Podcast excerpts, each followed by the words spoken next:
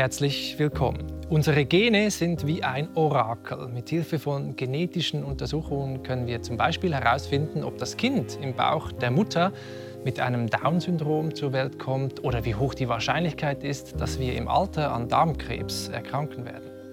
Wie aber gehen wir mit diesen Informationen um und was wollen wir überhaupt wissen? Über diese Fragen rede ich jetzt mit der medizinischen Genetikerin Isabel Filges und mit der Medizinethikerin Claudia Wiesemann. Herzlich willkommen Ihnen beiden. Danke für die Einladung. Ja, Frau Filges, Sie sind ärztliche Leiterin für medizinische Genetik am Unispital in Basel. Sie forschen da, aber Sie beraten auch Patientinnen und Patienten und werdende Eltern zum Beispiel. Wenn jetzt eine äh, schwangere Frau zu Ihnen kommt und wissen möchte, ob das Kind im Bauch äh, gesund ist, können Sie ihr da eine abschließende Antwort geben? Also das ist eine ganz schwierige Frage, weil ähm, die erste Frage ist ja, was heißt gesund? Und ich denke, die zweite Frage ist, ähm, wie weit will man gehen mit den Untersuchungen, um das gesund zu erreichen? Mhm. Und ähm, prinzipiell ist eigentlich die Herangehensweise, dass man sich zuerst einmal anschaut, ob es in der Familie bestimmte Erkrankungen gibt, die einen Hinweis auf eine familiäre genetische Erkrankung geben und vielleicht ein Wiederholungsrisiko. Und wenn das nicht der Fall ist, gibt es eben bestimmte Tests, Untersuchungen in der Schwangerschaft, aber vor allem eben auch den Ultraschall, um zu sehen, ob eventuell ein erhöhtes Risiko für eine Erkrankung des Kindes vorliegt. Mhm. Was sind denn so die häufigsten Fragen, mit denen Sie konfrontiert werden im Alltag? Ähm, also wir sind natürlich eine spezialisierte Abteilung bekommen die Patienten oft sekundär, also als zweite ähm, Instanz zugewiesen von Kollegen, die die Patienten schon gesehen haben, mit relativ spezifischen Fragen. Wenn irgendetwas auffällig ist oder schon ein Risiko besteht? Zum Beispiel. Zum Beispiel. Das ist eigentlich das Häufigste. Es mhm. ist in einem Test ein erhöhtes Risiko festgestellt worden, zum Beispiel für das Down-Syndrom oder der Ultraschall ist auffällig, hat Fehlbildungen gezeigt. Ähm, dann möchten die Patienten von uns wissen, was das eigentlich konkret für sie und das Kind bedeutet. Gibt es weitere Untersuchungen, die man machen kann? Ähm, was ist vielleicht die Prognose oder was sind Optionen? Mhm. Ja. Frau Wiesemann, Sie haben Medizin studiert, Philosophie auch, Geschichte, sind jetzt Professorin für Medizinethik und Medizingeschichte in Göttingen in Deutschland, waren auch mehrere Jahre Mitglied des Deutschen Ethikrats. Ähm, welche ethischen Fragen stellen sich denn für werdende Eltern, ähm, wenn sie jetzt so eine Untersuchung machen? Wir diskutieren schon lange darüber, dass es ähm, so einen Zustand der Elternschaft auf Probe gibt. Ähm, also diese Phase, in der es nicht ganz klar ist, ob ähm, diese Schwangerschaft fortgesetzt werden wird oder nicht. Und dass die Medizin mittlerweile so einen großen Einfluss darauf hat, diesen Schwebezustand äh, aufrechtzuerhalten. Was macht das eigentlich mit den Frauen, mit den schwangeren Frauen? Ähm, begreifen Sie das als Chance für sich und Ihre Familie, Ihr Kind ähm, in ein, ein, ein, gesundes Kind zur Welt zu bringen, das möglichst optimale Chancen hat, Lebenschancen hat? Ja. Ähm, oder begreifen Sie es als eine Bedrohung, weil der Zustand der freudigen Erwartung auf diese Art und Weise ja plötzlich ruiniert wird, würde ich mal sagen? Ja, ja, man hat diese beiden Gefühle, dass diese Vorfreude da, aber mhm. gleichzeitig auch diese Angst und gleichzeitig auch dieses Wissen, dass man jetzt vieles testen kann. Also mit dem medizinischen Fortschritt gibt es diese Möglichkeiten und das mhm. verändert irgendwie die Grundsituation, weil wir wissen, wir können es testen, können diesen Dinge testen. Jetzt, Frau Filges, vielleicht müssten Sie mal kurz sagen, was so Stand der Forschung ist derzeit. Also was testet man jetzt im pränatalen Bereich, so in den ersten, weiß nicht, drei Monaten der, der, Schwangerschaft? Was kann man da für Tests machen und was kann man da herausfinden und was nicht? Ja. Also ein Haupttestverfahren ist eigentlich der Ultraschall, um zu schauen, ob bei dem Kind alle Organe angelegt sind, ob das Wachstum in Ordnung ist, um die Schwangerschaft festzustellen. Ähm, und ein Test, den man eben im ersten Drittel der Schwangerschaft heute anbieten kann, ist eben die Risikoabschätzung für die sogenannten häufigen Trisomien.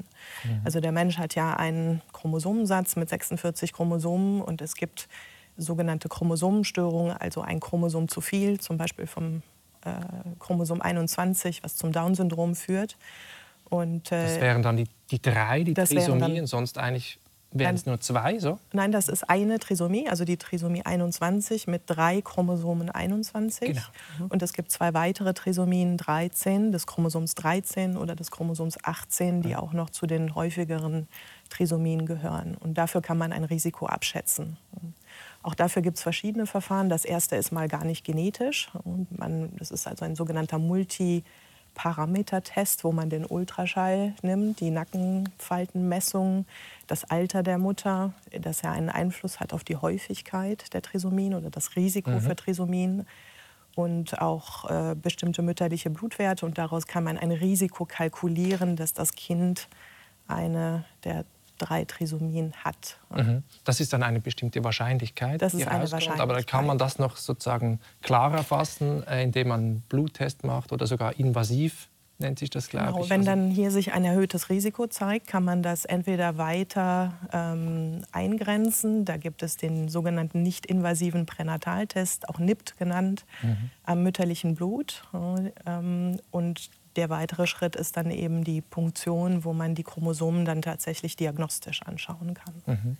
Und wie viele Eltern nehmen diesen, diese erhöhte Sicherheit, diesen Bluttest in Anspruch? Weiß man das? Nein, das weiß man nicht. Das weiß man nicht. Es wird Frauen über 35 in der Regel angeboten, mhm. äh, weil äh, in, in, dieser Zeit die Wahrscheinlichkeit, oder in diesem Lebensabschnitt die Wahrscheinlichkeit steigt für eine der Trisomien aber auch junge Frauen ähm, nutzen äh, diesen Test äh, wohl offensichtlich mittlerweile. Es ist schade, dass wir darüber keine guten Statistiken haben. Wir müssten, glaube ich, wirklich mehr wissen über die Situation der Frauen. Was, was bedeutet das eigentlich für sie? Ist Ihnen zum Beispiel auch äh, die Aussagekraft eines solchen äh, Tests äh, bekannt?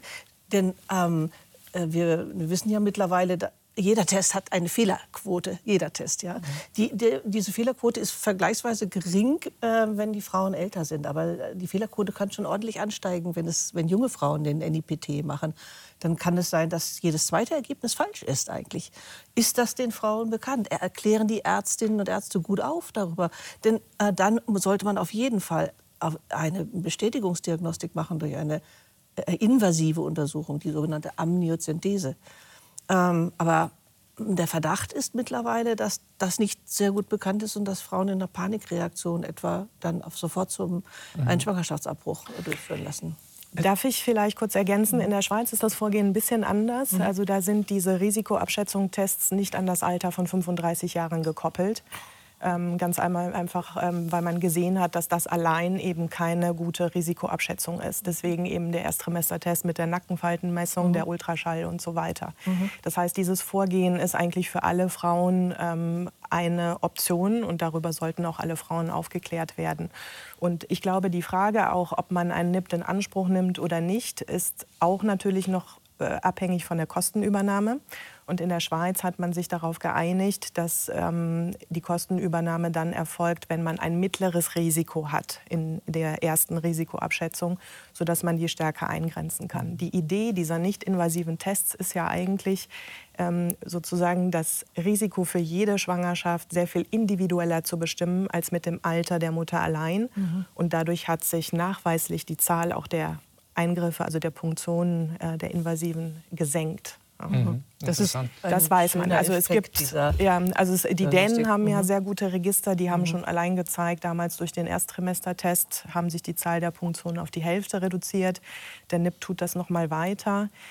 In der Schweiz hat das Bundesamt für Gesundheit durchaus die Zahlen der NIPS, ähm, die pro Jahr ähm, gemacht werden, weil die Laboratorien das melden müssen, die Statistiken. ist dieser nicht-invasive Das ist der nicht-invasive Pränataltest. Blut der Mutter genommen wird. Genau. genau. Und man weiß, dass über die üblichen ähm, Tests, die von den Versicherern bezahlt werden, durchaus auch Frauen das als äh, ähm, Eigenleistung bezahlen. Weil gegenwärtig ist dieser Test, zumindest wenn der Ultraschall normal ist, eigentlich eins der besten Risikoabschätzungsverfahren. Das heißt, man kann sagen, wenn der Ultraschall normal ist und der Test zeigt für die drei Trisomien kein erhöhtes Risiko an, mhm. dann ist die Wahrscheinlichkeit 99 Prozent, dass das Kind keine dieser drei häufigen Trisomien hat. Mhm. Es ist interessant, wir werden später noch über diese Wahrscheinlichkeiten reden, weil mhm. manchmal ist es auch 1 zu 80 oder so irgendwas und da muss man natürlich entscheiden, was macht man jetzt? Macht man weitere Tests? Wenn es keine gibt, Wie verhält man sich? Ganz schwierige Entscheidung. Wir hören mal einer Mutter zu, die ein Kind mit Down-Syndrom zur Welt äh, gebracht hat. Es ist ein Ausschnitt aus ähm, dem Film Reporter. Plötzlich ist so bei mir das Gefühl aufgekommen, ja, was heißt das eigentlich? Kann das auch heißen, dass er Schmerzen hat, dass er gesundheitlich nicht, äh, dass, dass er gesundheitlich wird Probleme haben? Was heißt das alles? Und dann, dann hat es mir auch Sorgen gemacht. Und ich dachte, dann bin ich nicht so Schlag gekommen. Und als ich dann gemerkt habe, mit den Hebammen geredet und wir miteinander geredet und nein, das heisst nicht, dass er muss leiden muss, dann war die Freude umso grösser. Gewesen. So die Spannung drauf, was, was uns das Leben noch bringt. Ja, die ganze Sendung Reporter können Sie am kommenden Mittwochabend um 21 Uhr auf SRF 1 sehen. Frau Wiesemann, wenn man sich für oder gegen ein Kind mit Down-Syndrom entscheidet, was wägt man da gegeneinander ab? Als betroffene Frau wird man ganz sicher immer erst denken, was heißt das für dieses Kind? Ich, man hat es auch der Mutter ja gerade angehört. Mhm. Ähm, ist das, ähm, bedeutet das ein Leben ähm, mit Leid für dieses Kind, mit gehäuften Operationen, was durchaus ähm, bei einigen Fehlbildungen denkbar ist. Übrigens auch beim, beim Down-Syndrom, die auch äh, gehäuft mit äh, Herz- oder Darmfehlbildungen zur Welt kommen. Ähm, was bedeutet das für meine Familie? Auch, auch das ist, glaube ich, eine wichtige Frage für, für die Frauen. Es ist ja immerhin eine Entscheidung, die das Leben in den nächsten 20 Jahren oder vielleicht sogar das gesamte Leben der Familie äh, betrifft, einschließlich auch des Lebens der Frau. Und natürlich muss sie sich fragen, schaffe ich das? Kann, kann ich das in der Art und Weise, wie mein Alltag getaktet ist äh, und auch in den dem, was ich doch erreichen will in meinem Leben. Und auch das, denke ich, ist eine berechtigte Frage. Also dann macht man den Test nicht nur für das Kind, sondern auch für sich selbst. Man macht ihn auch für sich selbst, aber es steckt ja in einer ungeheuren Verantwortungsbeziehung in dieser Situation. Familie, Familie, zu gründen heißt ja immer so etwas wie ein Netzwerk von, von menschlichen Beziehungen zu schaffen, dafür verantwortlich zu sein, für das, für das Gedeihen dieser, dieser Einheit verantwortlich zu sein, für das gute Leben verschiedener Personen. Ja. Und das ist durchaus ein ordentliches Gewicht, das man da schultern muss in dieser Entscheidungssituation. Mhm. Jetzt hat sich die Frau bewusst gegen einen Schwangerschaftsabbruch entschieden. Ich nehme an, sie ist damit in der Minderheit, statistisch gesehen, Frau Filges. Ähm, soweit man das weiß, ja. Mhm. Ähm, aber was man auch sagen muss, einfach aus der Praxis, aus der Diskussion mit den Eltern, die vor diesen Entscheidungen stehen, dass sich das niemand leicht macht. Ähm, ich glaube, es wird immer die Statistik genannt. Trotzdem ist es so, wenn bei den Eltern ein solches Resultat fällt, dann wirft das enorm viele Fragen auf und es macht sich niemand leicht, diese Entscheidung zu treffen, sondern man merkt, dass da starke Abwägungen stattfinden zwischen dem, was Frau Wiesemann gerade berichtet hat. Mhm. Und ich glaube, das ist auch das Wichtige, dass die Eltern die Möglichkeit haben, das zu diskutieren mit den Ärzten, mit den Spezialisten in den Sprechstunden, um sich darüber Gedanken zu machen. Mhm. Aber es gibt ja Studien, die zeigen, dass bis zu 90 Prozent der Schwangerschaften abgebrochen werden. Ja, das sind werden. alte Studien. Mhm. Das, das, muss man wissen. Das sind Studien aus den 80er und 90er Jahren. Und die, die Stimmung in der Gesellschaft war damals wirklich noch eine andere. Übrigens auch in der Medizin. Also die Beratung ging sehr stark darauf hin, das wollen Sie doch nicht, das brauchen wir doch nicht, das braucht die Gesellschaft auch nicht. Das ist eine starke äh, Beeinflussung. Eine, eine starke Beeinflussung. Man darf auch nicht ver vergessen, das war dann schon nach der Amniozentese, also, also dieses invasiven Eingriffs in die Bauchdecke, in, äh, und wenn man sich dazu schon entscheidet, dann damit hat man sozusagen schon eine Art Vorentscheidung getroffen. Wenn ich das schon mache, dann, naja, dann muss ich auch äh, wirklich ernsthaft über Schwangerschaftsabbruch nachdenken. NPT, Weil damit auch ein Risiko äh, verbunden mit der, ist mit so einer Fruchtwasserpunktion. Mit äh, genau, mit der Amniozidese selbst ist auch ein Risiko verbunden. Mittlerweile, wir leben wirklich in einer anderen Gesellschaft. Mhm. Deswegen, ähm, ich würde auch vorziehen, nicht mehr von Risiko eines Down-Syndroms, sondern von Wahrscheinlichkeit eines Down-Syndroms zu sprechen, um die der Gesellschaft zu signalisieren, ja. wir sind offen für, für die Entscheidung und wir, wir, wir möchten dich als Familie unterstützen, dabei auch ein Kind mit einer äh, Behinderung aufzuziehen. Diese Unterstützung ist immer noch nicht perfekt, das muss man realistischerweise sagen. Und Behindertenverbände klagen, beklagen das auch mhm. zu Recht. Mhm. Aber ich glaube, den, den Effekt, den, den spüren wir schon sehr deutlich. Ähm, ich kenne Studien etwa aus Berlin, äh, da entscheiden sich äh, nur noch etwa 65 Prozent der Frauen für einen Schwangerschaftsabbruch. Und das, nachdem sie die gesamte Diagnostikkaskade durchlaufen haben. Mhm. Wir dürfen nicht mhm. vergessen, viele entscheiden sich vorher schon, das mache ich gar nicht erst. Ja. Ich glaube, was das noch so ein bisschen unterstreicht, man hat ja die Sorge gehabt, dass eigentlich mit dem NIPT die Zahl der Schwangerschaftsabbrüche weiter hochgeht.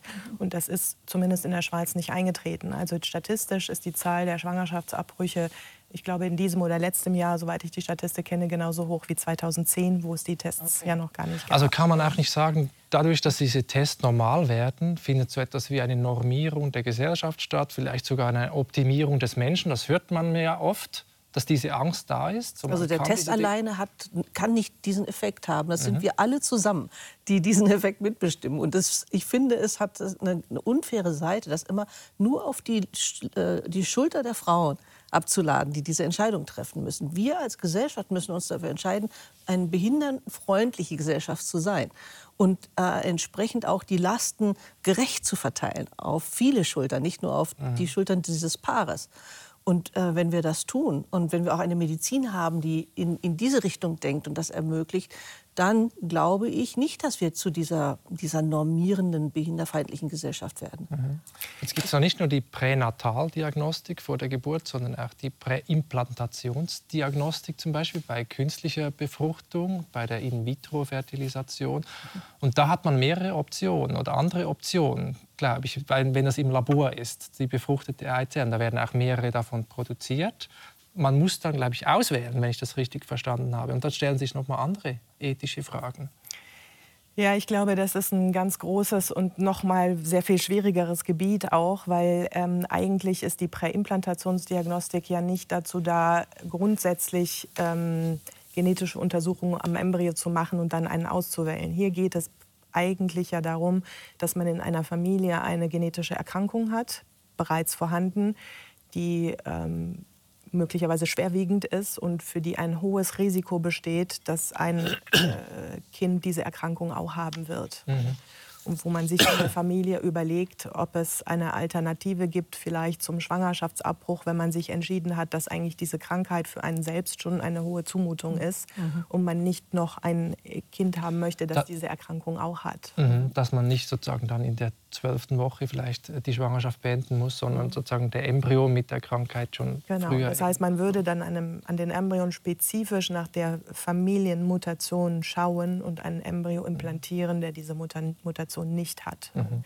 Das ist eigentlich der, der, die Idee der Präimplantationsdiagnostik. Ja, es ist auch ganz wichtig, zu, sich zu gegenwärtigen, dass das Familien sind, die schon oft äh, ein, ein, Kind mit einer schweren Behinderung haben, die sich überlegen, noch ein weiteres oder zwei weitere Kinder zu bekommen und ihrem zweiten Kind ein solches Schicksal ersparen möchten.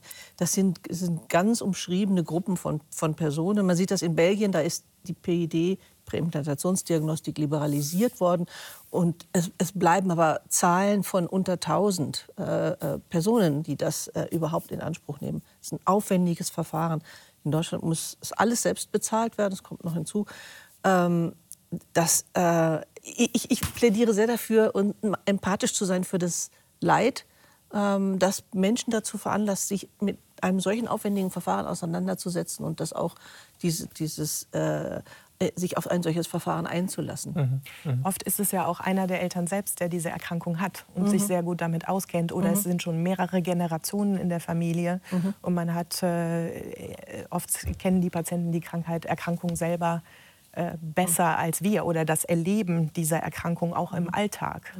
Und ich glaube, das sollte man sehr hoch werten, auch wenn man vielleicht darüber urteilt, über diese Untersuchung mhm, über, oder die Entscheidung für mhm. oder gegen diese Untersuchung. Ja es, ist, es, gäbe, es gibt theoretisch natürlich ein Einfallstor für dieses sogenannte Designer-Baby, wenn man auch noch anfangen wollte. Designer-Baby, sagen Sie? Ja, also, dass genau. man dann sozusagen die Augenfarbe auch noch auswählt und die so weiter. Augenfarbe, äh, die, vielleicht die Körperhöhe.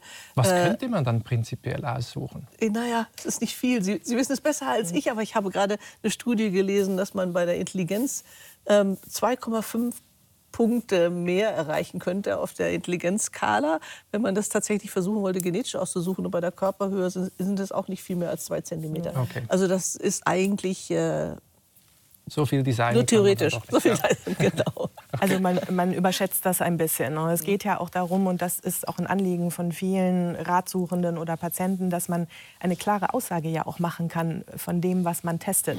Und das darf man nicht überschätzen. Wir haben natürlich heute viele genetische Erkrankungen, die wir kennen, wo wir die Mutationen kennen, wo wir durchaus etwas sagen können zum Krankheitsverlauf und den Symptomen. Aber gerade diese Merkmale, die Sie eigentlich mehr beschreiben, sind ja oft zusammengesetzt aus vielen Einflussfaktoren und da hat der einzelne genetische Faktor nur einen kleinen Beitrag. Und deswegen kann man das gar nicht einfach so testen und dann sagen, ähm, das wird jetzt eher gesund oder eher Genau, darüber sein. müssen wir sicher noch sprechen. Die meisten ja. Krankheiten sind multifaktoriell. Die sind nicht nur genetisch, sondern haben mit dem Umfeld, mit dem Lebensstil und so weiter mhm. zu tun. Mich interessiert jetzt noch eine ganz grundlegende philosophische Frage, über die man eine ganze Stunde machen könnte. Aber ich meine, der Prozess von der befruchteten Eizelle hin zum Kind das aus dem Bauch der Mutter kommt, ist da irgendwie auch ein fließender Prozess. Und wir haben diese Lösung mit der Fristenlösung in der zwölften Woche, dass man bis dahin abtreiben kann. Ähm, aber es ist ja nicht so klar eigentlich, wann dieser moralische Status eines Lebewesens äh, anfängt, dieses Embryos. Und äh, verstehen Sie äh, Eltern und Frauen, die, die sagen, sie möchten auf keinen Fall äh, abtreiben, weil da ist potenziell zum Beispiel schon, schon ein Mensch da und eine Person da? Ich verstehe Sie ganz und gar. Ich denke, es entspricht intuitiv auch der Bindung, die man zu ähm, einem äh, Ungeborenen entwickelt, äh, in dem Moment, wo einem klar ist, ich bin schwanger. Ähm, ich verstehe aber auch Frauen, die ähm, in der Richtung eine abwartendere Haltung haben, die sich genau überlegen, was bedeutet es, wenn ich mich für dieses Kind entscheide, was wie wird sich mein Leben, wird sich das Leben dieses Kindes gestalten? wir haben in der, in der, Ethik wird diese Situation oft so diskutiert, wie da hat der eine, der hat doch ein Lebensrecht und der andere hat ein Lebensrecht und das darf man doch nicht gegeneinander aufwägen oder abwägen. Aber also das Kind und die Mutter jetzt. Das Kind und die Fall, Mutter, ja? genau. Ähm, aber ähm, mir scheint es überhaupt nicht vergleichbar zu einer Situation wie ich darf nicht töten. Ja, da würden wir natürlich klarerweise sagen, nein, hat, dieser Mensch hat ein Lebensrecht, ich darf ihn nicht töten. Ähm, das äh, ist so ein universelles Gebot, das alle beherrschen äh, in der Welt. Aber ähm, in diesem spezifischen Fall heißt es ja nur, ich, ich, ich darf jemanden nicht töten und ich muss auch gleichzeitig noch die nächsten 20 Jahre oder vielleicht auch mein ganzes Leben für diesen, diese Person investieren. Das ist ja eine Entscheidung von einem ganz anderen Gewicht. Mhm. Und äh, in einer solchen Situation würde ich schon sagen, gelten besondere Argumente.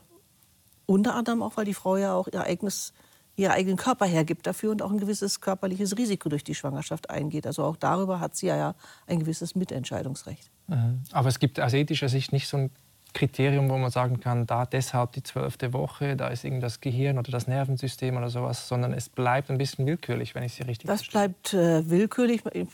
Meine persönliche Haltung dazu ist, dass es wächst graduell, dass der, sozusagen der moralische Anspruch des Kindes äh, auf Leben und Überleben wächst, wächst graduell. Ähm, mhm wir wissen, dass etwa äh, das zentrale Nervensystem, also Gehirnäquivalente, ähm, sich erst ab der 20. Schwangerschaftswoche ausbilden. Ähm, dann würde man natürlich sagen, ja, wenn das Kind etwas empfinden kann, müssen wir darauf Rücksicht nehmen, dass es etwas empfinden kann. Ja. Ähm, die Amerikaner haben sich lange Zeit an der Überlebenszeit außerhalb des Uterus orientiert. Auch mhm. das ist, finde ich, nicht unplausible Grenze für äh, die Veränderung kann des es eigenständig Status. weiterleben? Genau, kann es eigenständig. Der Mutter? Ja, mhm. genau. Mhm. Und wir sind ja insgesamt, ich, ähm, wir, ich, glaube, in unserem Alltag vollziehen wir das nach, dieses, diesen, dieses graduelle Wachstum des Lebensrechts des Embryos. Weil ähm, etwa Frauen Verhütungsmittel verwenden, die dazu führen, dass eine befruchtete Eizelle sich nicht in den, äh, die Gebärmutter einnistet. Also die Spirale etwa, die kann, hat, kann diesen Effekt haben. Ähm, und ich glaube nicht, dass viele Frauen darüber nachdenken, dass das jetzt ein Äquivalent zur Tötung eines Menschen ist. Aber es ist auch schon eine befruchtete Eizelle. Aber es ist schon eine befruchtete Eizelle, genau. Interessant ist ja, wenn dann das Kind mal da ist, geht die Testerei ja weiter. So ein bisschen fies gesagt. Also das gibt ein Neugeborenen-Screening das dann gemacht wird. Dann piekst man in die Ferse des, des kleinen Kindes, des Babys und testet, glaube ich, ungefähr zehn Erbkrankheiten. Frau Filges, warum genau zehn und, und welche sind das? Ähm, also dieses sogenannte Neugeborenen-Screening hat man eingeführt eigentlich, da geht es ja um gesunde Neugeborene, primär mal gesunde Neugeborene, mhm. wo man eine Auswahl an Erkrankungen testet, die ähm, schwere Folgen haben können für das Kind, wo es aber Behandlungen gibt. Und je früher die Behandlung find, äh, stattfindet, bevor noch Symptome äh, auftreten überhaupt, kann man eben die Folgen der Erkrankung verhindern. Mhm. Entweder komplett oder zumindest so signifikant, also so bedeutsam, ähm, dass die Lebensqualität enorm verbessert wird. Einfach historisch waren es Erkrankungen wie zum Beispiel ähm, das sogenannte adrenogenitale Syndrom, wo man ein ein Problem hat mit der Eigenherstellung des Hormons Cortison, was überlebenswichtig ist. Und wenn man früh weiß, dass das fehlt, kann man das äh, dem Patienten geben. Also man kann es ersetzen. Mhm. Oder zum Beispiel auch eine schwere angeborene Schilddrüsenstörung, eine Unterfunktion, die, wenn sie weiter besteht und man nicht die entdeckt, zu einer schweren Schädigung auch der, der geistigen Leistungsfähigkeit führt. Und dann gibt man eben dieses Hormon, man ersetzt es. Das mhm. sind die Formen der Erkrankung. Werden da auch seltene Krankheiten getestet? Das sind seltene, das sind seltene Krankheiten. Das sind seltene Erkrankungen. Ähm, man fängt an, das Spektrum etwas zu erweitern. Man hat zum Beispiel die zystische Fibrose, also die Mukoviszidose mit reingenommen, ja auch eine genetische Erkrankung und die ist auch in der mitteleuropäischen ähm, Bevölkerung vergleichsweise häufig ja, unter den seltenen. Und dort kann man, gibt es eben neue Therapien, die man mit der Zeit entwickelt hat. Das war eben nicht immer so mutationsspezifisch. Ähm, wo die Lebensqualität und die Behandlung der Patienten deutlich verbessert werden kann, wenn man es früh weiß, dass sie diese Erkrankung haben. Mhm. Jetzt kann man die Babys ja nicht fragen, ob sie diese Tests machen möchten. Aber bei uns Erwachsenen ist das ja wichtig, also diese informierte Zustimmung mhm. zu allen Eingriffen. Und es geht dann ja weiter. Also im Erwachsenenalter können Gentests gemacht werden. Es gibt unterschiedliche Typen von, von Gentests. Ähm, wie aussagekräftig sind die und was kann man derzeit denn so alles testen, Frau Wiesemann? Oh ja, da ist Frau Filges bestimmt die viel bessere ähm, äh, Antwortgeberin als, als ich. Vielleicht noch ganz kurz zurück zu dem, äh, Sie sagten, Babys kann man ja nicht fragen, aber ja. man fragt natürlich die Eltern. Ja, klar. Äh, die müssen äh, stellvertretend äh, einwilligen. Und es kommt noch hinzu, dass es ähm, dass da hier eine Auswahl getroffen wird über Erkrankungen, die auch tatsächlich nur früh im Kindesalter schon auftreten, sodass man etwas verpassen würde, wenn man das Kind nicht rechtzeitig behandeln würde. Ähm, und das ist, finde ich, ist ein starkes Argument, das äh, tatsächlich auch zu machen. Also man testet jetzt nicht irgendwie, keine Ahnung, äh, Altersdemenz oder sowas, ähm, wo man eh noch nicht machen könnte ähm, genau. in diesem Alter. So. Genau, genau. Ähm, bei Erwachsenen haben wir die vielleicht noch etwas bequemere Situation, sage ich jetzt mal, äh, die selber zu fragen äh, und um äh, ihre Einwilligung, ähm, sie um ihre Einwilligung zu bitten. Ja, hier ist die große Frage, ist das wirklich eine informierte Einwilligung, die man gibt? Ich meine, wenn man eine gute Beratung durch einen Humangenetiker oder eine Humangenetikerin hatte, dann hat, kann man vermutlich eine informierte Einwilligung geben. Also meine, Aber den, ja diese, die wenigsten haben die Chance dazu, sich also in so ein Gespräch zu setzen. Gemein, es gibt ja diese Direct-to-Consumer-Tests. Also das, ich mache einfach mache eine Speichelprobe und schicke die ein und komm, bekomme dann irgendeine ja, ein, ein, Blatt Papier zurück, wo irgendwie die Wahrscheinlichkeit steht, dass ich irgendwie, keine Ahnung, mhm. Darmkrebs bekomme mit so. Also das wäre jetzt die schwierige Situation. Ich, glaub, ich, glaube, es ist ein wichtiger Punkt, den Sie ansprechen. Es gibt ja bei Erwachsenen verschiedene Formen von Tests. Wir kennen ja auch Erwachsene, die Symptome haben oder erkrankt sind, wo man eine genetische Grunderkrankung vermutet. Es ist ja nicht so, dass wenn Symptome erst im Erwachsenenalter auftreten, dass das nie genetisch ist. Ähm, zum Beispiel viele neurologische Erkrankungen. Mhm. Und da ist es ja zum Beispiel ähnlich wie bei Kindern. Der Patient hat eine Erkrankung, man sucht eigentlich eine Diagnose und man benutzt die, die genetischen Tests, um die Erkrankung zu definieren. Und dann ähm, einen Namen zu geben und Therapie etc. Mhm. Und dann gibt es ähm, gesunde Erwachsene, die vielleicht wieder ihr Risiko für irgendetwas wissen möchten. Und da gibt es die Risiko- oder Untersuchungen, weil jemand anders in der Familie eine Erkrankung hat, die man genetisch klar definieren kann, wo die Person möcht, wissen will, ob sie vielleicht diese Erkrankung nun auch geerbt hat in der Familie und später erkranken wird. Das ist die eigentlich Untersuchungen, die auch noch zum sogenannten medizinischen Bereich zählen. Und dann gibt es das, was sie genannt hat, eigentlich dieses Direct-to-Consumer-Testing, ähm, wo man ähm, Firmen benutzt, die das anbieten. Aber hier geht es eigentlich nicht um solche Erkrankungen, die diese hohe Durchschlagskraft haben, sondern wiederum eher um ausgewählte, äh, man kann sagen, Varianten, die einen kleinen Risikobeitrag leisten für eine Erkrankung. Also mehr um multifaktorielle Erkrankungen. Was kann man da zum Beispiel herausfinden?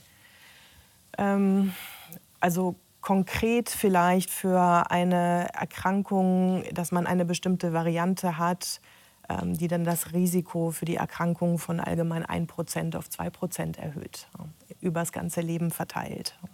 Es sind also es sind Erkrankungen, für die per se ohnehin ein kleines Erkrankungsrisiko besteht mhm. und wo man sagt, die Patienten, die diese Varianten haben, haben halt etwas höheres Risiko. Das klingt jetzt aber nicht so, als würden Sie das empfehlen, dass, wir, dass ich das machen sollte, weil es kommt nicht wirklich viel dabei raus, sagen Sie.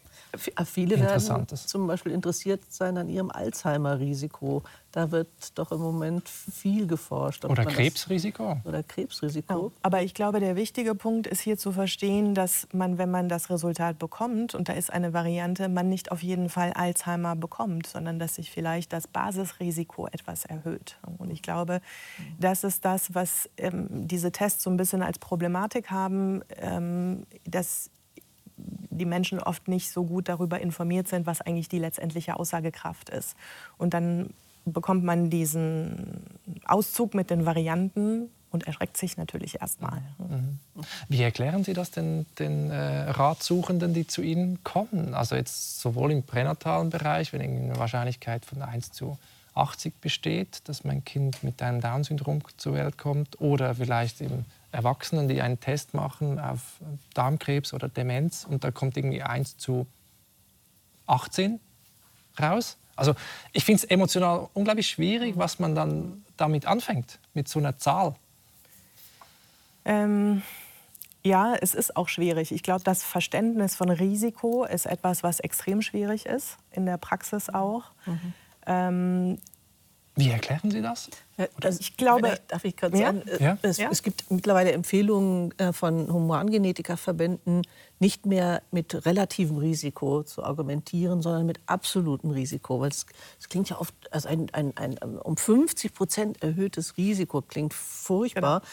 Aber wenn das Ereignis selbst sehr, sehr selten ist, dann ist es auch, wenn es um 50 Prozent erhöht ist, immer noch sehr, sehr selten. Ja. Und deswegen absolute Zahlen, um überhaupt einmal eine, ein, das greifbar zu machen, womit man es zu tun hat. Also das heißt, glaub, eine Person von 2000 wäre das eine absolute genau. Angabe. Ja. Genau. Ich glaube, man muss halt für den Einzelnen immer schauen, was das individuelle Risiko ist in seiner Situation. Also ähm, wenn zum Beispiel, Sie haben die Zahl 1 zu 80, glaube ich, genannt. Mhm. Das wäre ja so eine typische Zahl, die man im Ersttrimestertest in der Schwangerschaft bekommt. Das Risiko ist 1 zu 80. Wir wissen hier, dass das Risiko ähm, doch deutlich erhöht ist. Es ist etwa ein Prozent. Mhm.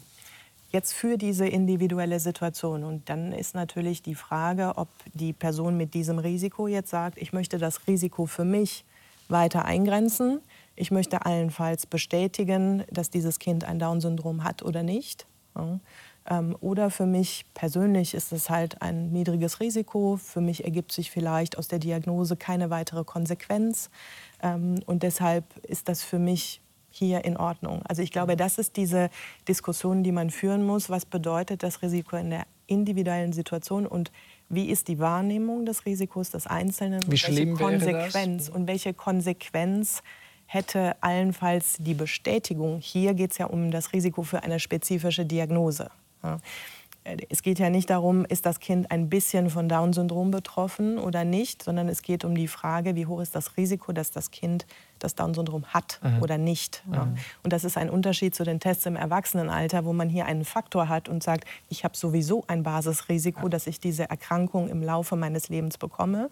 Und mein persönliches Risiko ist jetzt aber ein bisschen erhöht gegenüber jemandem, der diesen Faktor nicht hat. Ja. Interessant ist ja auch, man testet in der Regel bestimmte Dinge und nicht einfach alles. Mhm. Ähm, und es, es gibt jetzt den Fall sogenannter Zufallsbefunde, dass man etwas sucht, man findet aber dann was anderes, das mhm. genauso schlimm ist oder vielleicht noch schlimmer. Wie geht man denn als Ärztin damit um? Äh, sagt man das? Klärt man das im Vorfeld ab? Wie, wie löst man dieses Problem? Ja.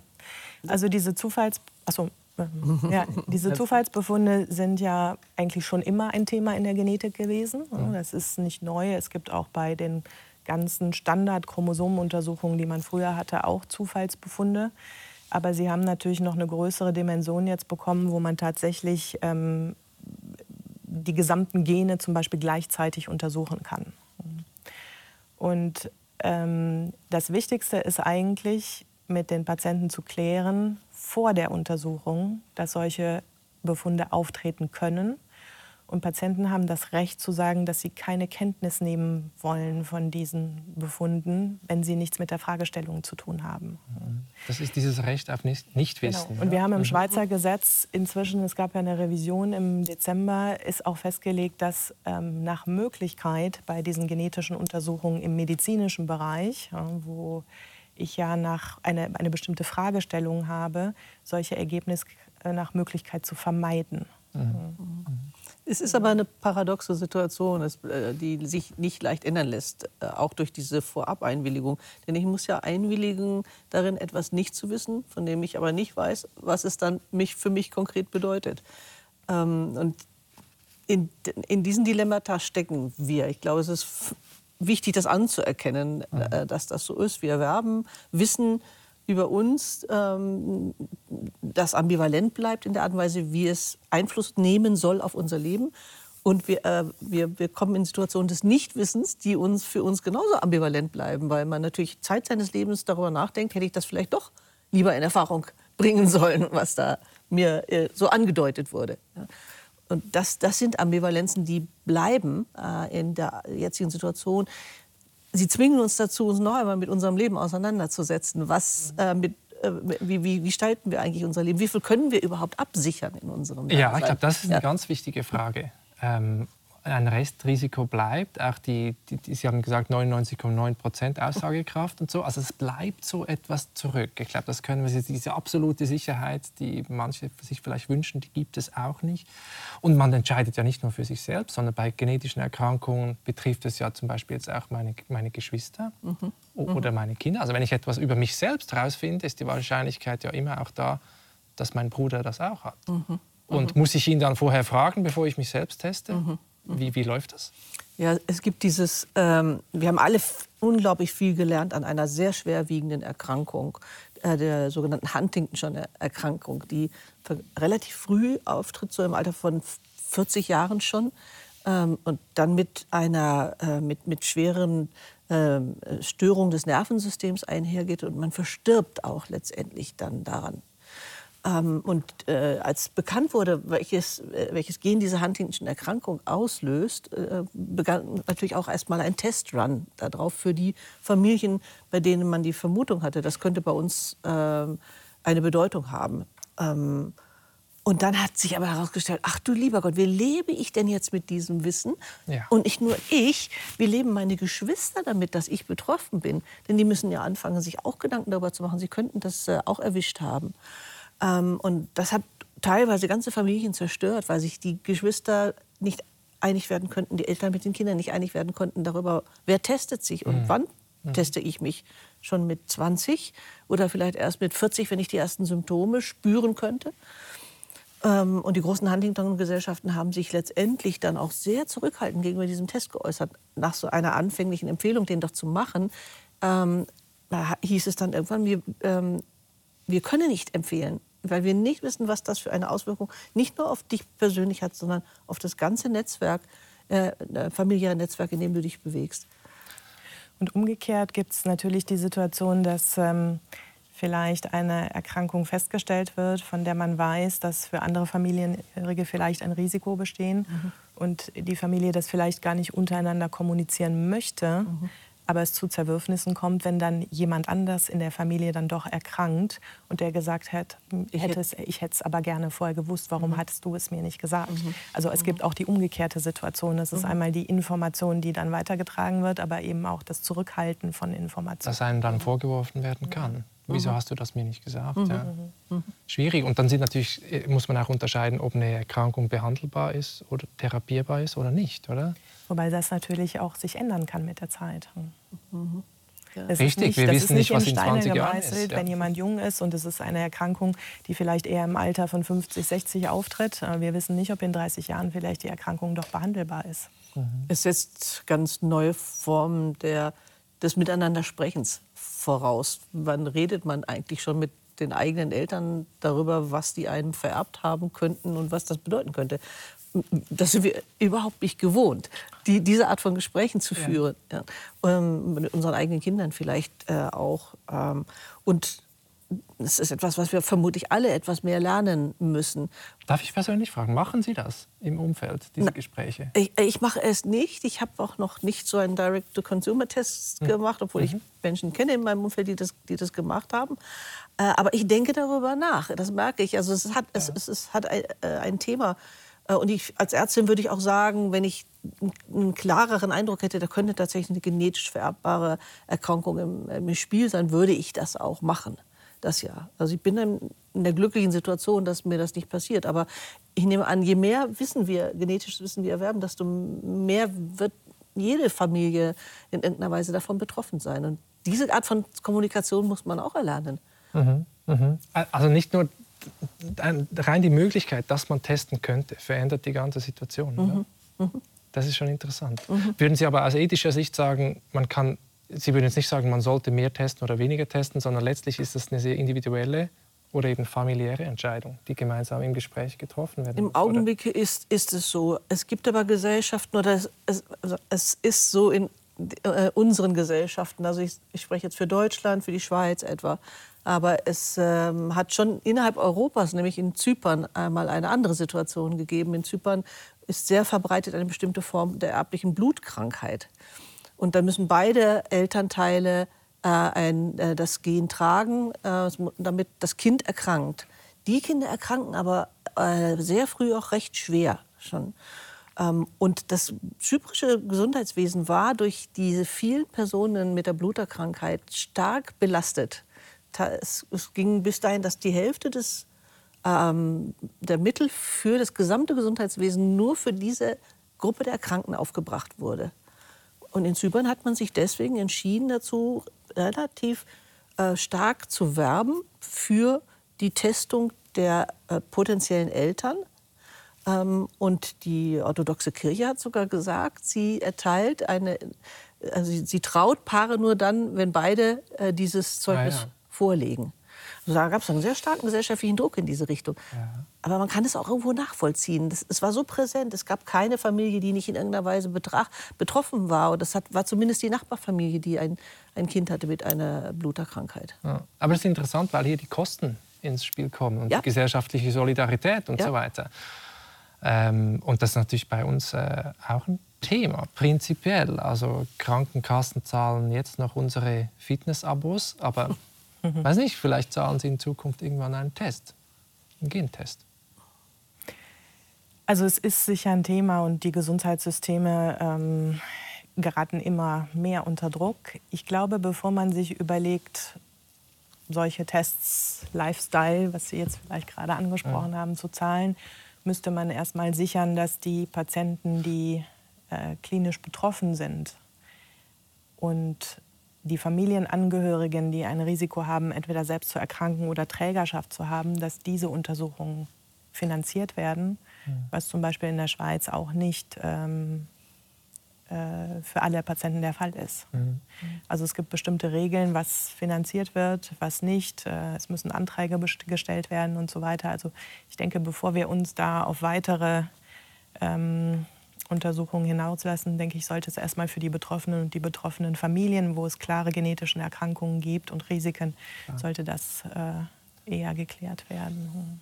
Darf ich noch mal zurück zu diesem Recht auf Nichtwissen? Weil Sie als Ärztin haben ja danach eine schwierige Situation. Angenommen, die Person möchte jetzt das nicht wissen, was was anderes rauskommt, aber Sie finden etwas raus, das sehr schlimm ist. Wie gehen Sie damit um, wenn Sie mehr wissen als die Patientin? Ja. Sie haben ja diese, klar, die Autonomie ist, ist, der höchste Wert, so wie ich das richtig, richtig verstehe in der Medizin. Aber es gibt auch die Fürsorge. Mhm. Und da ist dieser Konflikt dann in so einem Moment. Ja.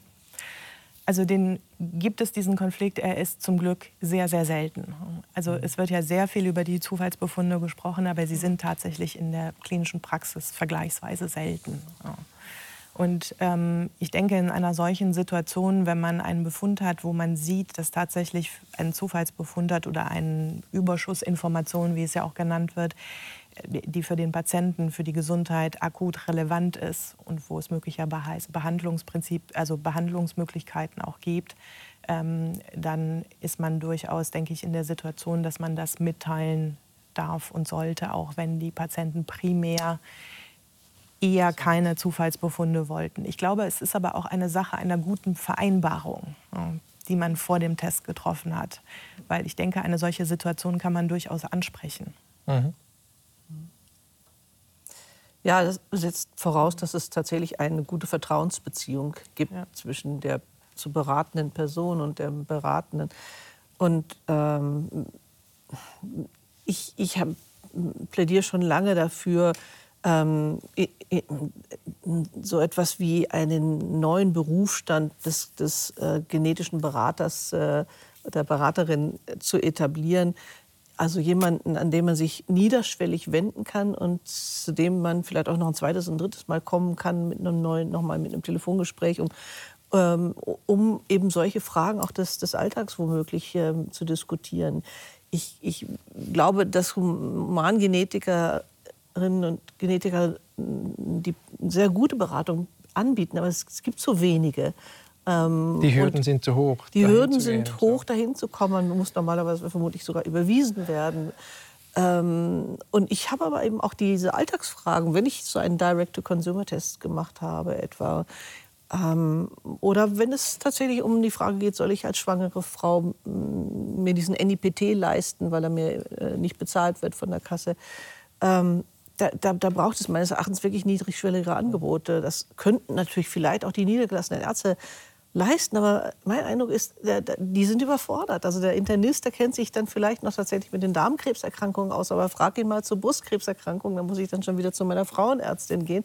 Ähm, ich, und das wird wahrscheinlich in Zukunft noch zunehmen, wird, diese Fragen, es wird, oder? es wird zunehmen. Und dieser Beruf, der, der in der Lage ist, eben die psychosozialen Aspekte genauso gut wie die biologisch-medizinischen Aspekte ja. zu behandeln. Den, den, meines Erachtens brauchen wir den dringend. Mhm. Ich möchte mit Ihnen jetzt gegen Schluss des Gesprächs noch ein bisschen über die Zukunft reden, aber erst noch mal auf die Geschichte zurückgucken. Nämlich vor über 150 Jahren hat äh, Gregor Mendel die elementaren Gesetze der Vererbung äh, entdeckt, indem er Pflanzen kreuzte. Und äh, man kann online noch einen Film übrigens dazu schauen, wenn Sie interessiert sind zu Gregor Mendel. Und dann vor 70 Jahren wurde das hier entdeckt, die Doppelhelix von Watson und Crick. Und später vor 40 Jahren die Polymerase-Kettenreaktion, PCR. Das ist ganz wichtig, um DNA zu vervielfältigen und danach zu sequenzieren. Und vor 20 Jahren, ziemlich genau, wurde das menschliche Genom entschlüsselt. Ähm, das ist der Blick zurück. Und wenn wir jetzt nach vorne schauen, vielleicht 10 oder 20 Jahre, was kommt da auf uns zu? Also man hat ja sehr viel Hoffnung in die Entschlüsselung des Genoms gesetzt und das ist äh, sicher auch äh, richtig. Ich glaube, wir sind heute in der Lage, ähm, technisch sehr viel mehr Informationen über unser Genom zu generieren, als wir letztendlich interpretieren können für die Bedeutung, für unsere persönliche Bedeutung, aber auch für die Erkrankungsbedeutung.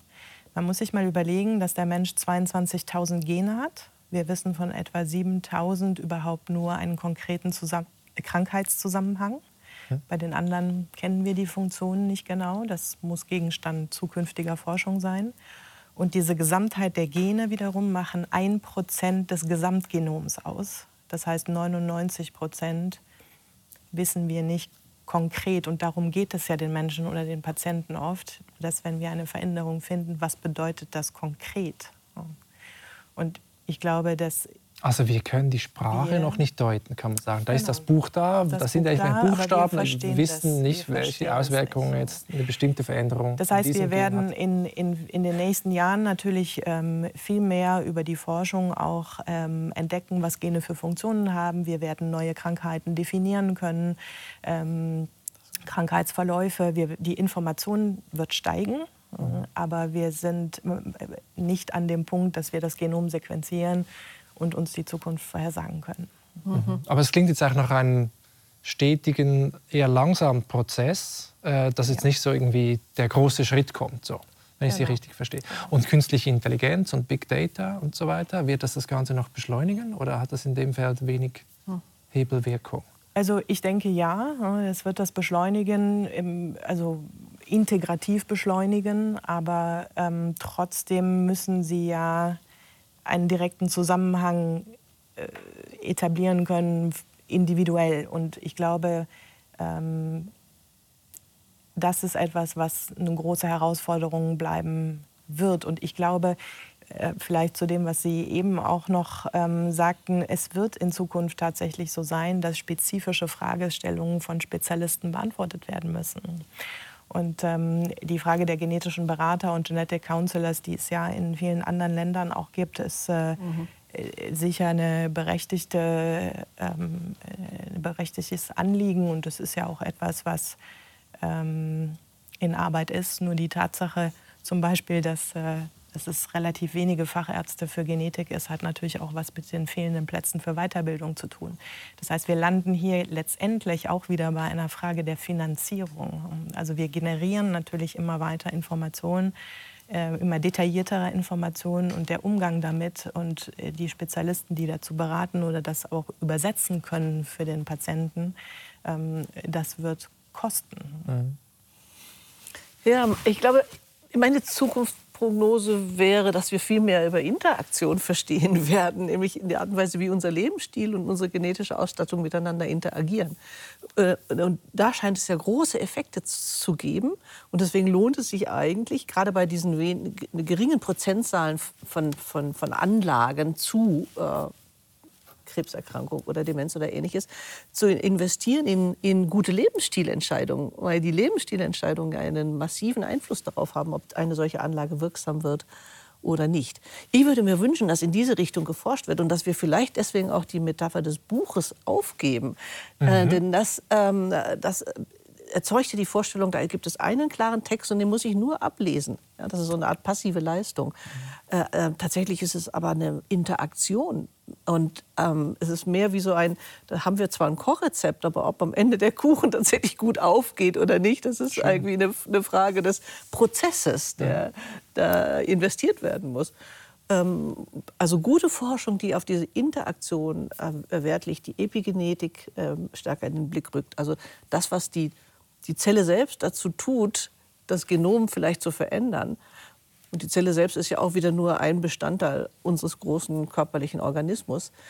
Ja, das, das ist eine spannende Frage. Das ist ein Riesenforschungszweig, auch diese Epigenetik in den letzten mhm. Jahren und Jahrzehnten. Dass nicht nur sozusagen das Genom entscheidend ist, sondern dass das auch überlagert werden kann ähm, und je nachdem anders abgelesen wird oder nicht abgelesen wird, obwohl mhm. die Gene da sind. Und Mhm. Das, das, Leben sieht dann ganz anders aus. Ne? Das ist ja das, was wir heute auch als Omix bezeichnen. Wie heißt das? Omix. Omix.